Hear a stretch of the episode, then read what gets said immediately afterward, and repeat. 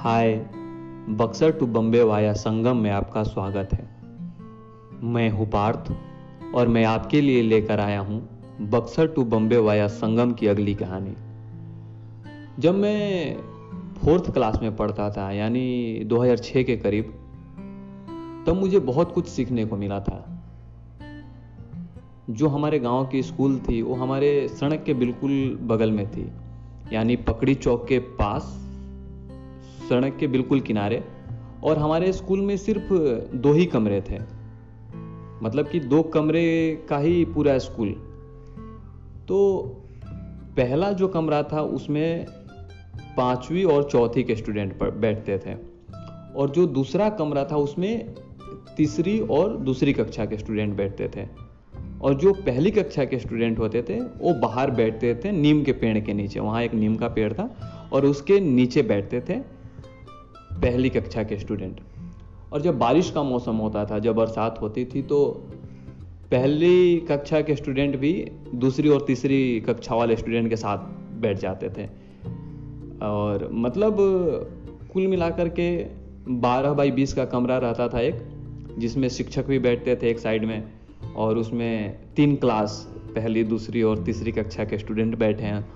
और जब बारिश होती थी तो एक एक कोने से पानी आने लगता था। खिड़की टूटा हुआ था और खिड़की से पानी आने लगता था अंदर।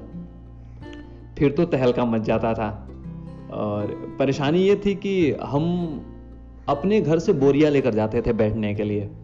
मतलब हमारे स्कूल में बेंच डेस्क का कोई कुछ नामो निशान नहीं था। हम अपने घर से बोरिया लेकर जाते थे बैठने के लिए, चटाई टाइप का कोई छोटा सा। टीचर लोग के पास तो चेयर होने लगी थी लकड़ी की। अगर आप दो साल पहले जाते 2004 के करीब तो टीचर के पास भी बैठने के लिए लकड़ी नहीं होती थी, वो मिट्टी का बेदी बनाया जाता था, जिस पर टीचर लोग बैठते थे। लेकिन जब से सरकार ने कुछ किया होगा उनके लिए, तब से उनके लिए चेयर आने लगे, लेकिन हम तब भी लेकर जाते थे, अपना बोरिया घर से बना दिया जाता था। और जब बारिश होने लगती थी तो कभी कभी तीन बजे पहले छुट्टी होती थी, तीन बजे मतलब कि दस से तीन स्कूल चलता था। अब तो शायद नियम बदल गए हैं। जब तीन बजे छुट्टी होती थी तो हम छुट्टी से पहले ही मतलब हम लोग देख लेते थे कि अगर पाँच मिनट बाकी है, एक ही घड़ी होती थी, दीवार पर लगी रहती थी, चलती थी।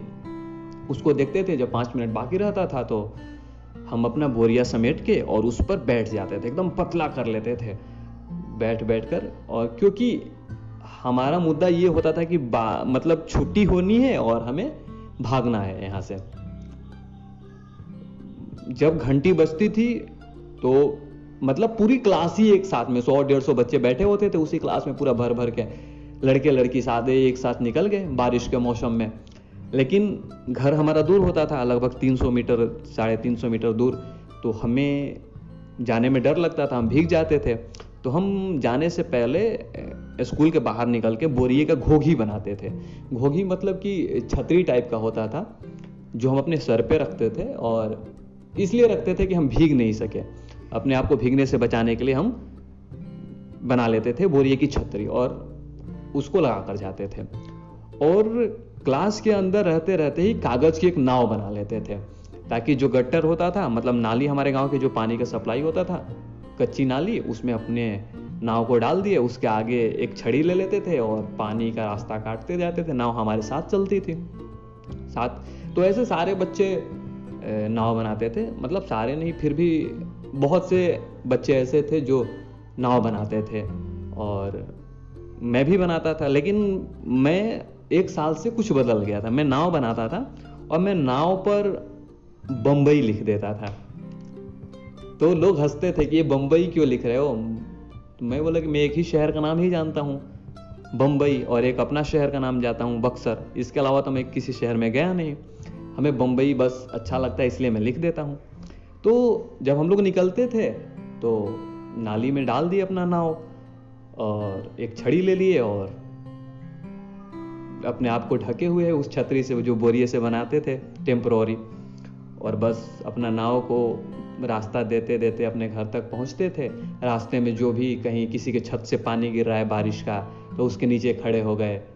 फिर अपना लिजेंडरी पेश करते थे कि देखो, हम भीग नहीं रहे हैं। फिर ऐसे ही चलता था। कच्ची मतलब सड़कें थी, जो हमारी गली थी, वो पहले पक्की गली नहीं थी, कच्ची गली थी, मिट्टी की। तो बच्चे फिसल फिसल के गिर जाते थे।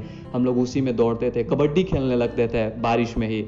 हम लोग तो सिर्फ़ नाम के लिए वो बनाते थे छतरी की, बस ऐसे ही घर वालों को पता नहीं चले कि ये लोग जानबूझकर भीग रहे हैं। हम लोग कबड्डी खेलते हुए और गुल्ली डंडा खेलते हुए। अगर आंधी चलने लगती थी तो जैसे कोई पोलोथीन उठा लिए, प्लास्टिक कहीं गिरा हुआ हो, उसमें धागा बांधते थे, फिर उसको किसी छड़ी में बाँध कर फिर दौड़ते थे उसी बारिश में। और नाव अपना किनारे किनारे चल रही है, अपना मज़े लेते लेते हम लोग पहुँचते थे अपने घर।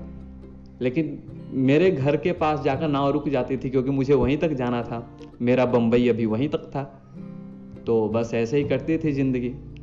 तो आप जुड़े रहें तब तक हमारे साथ जब तक हम नई कहानी लेकर आते हैं। बहुत बहुत शुक्रिया आपका।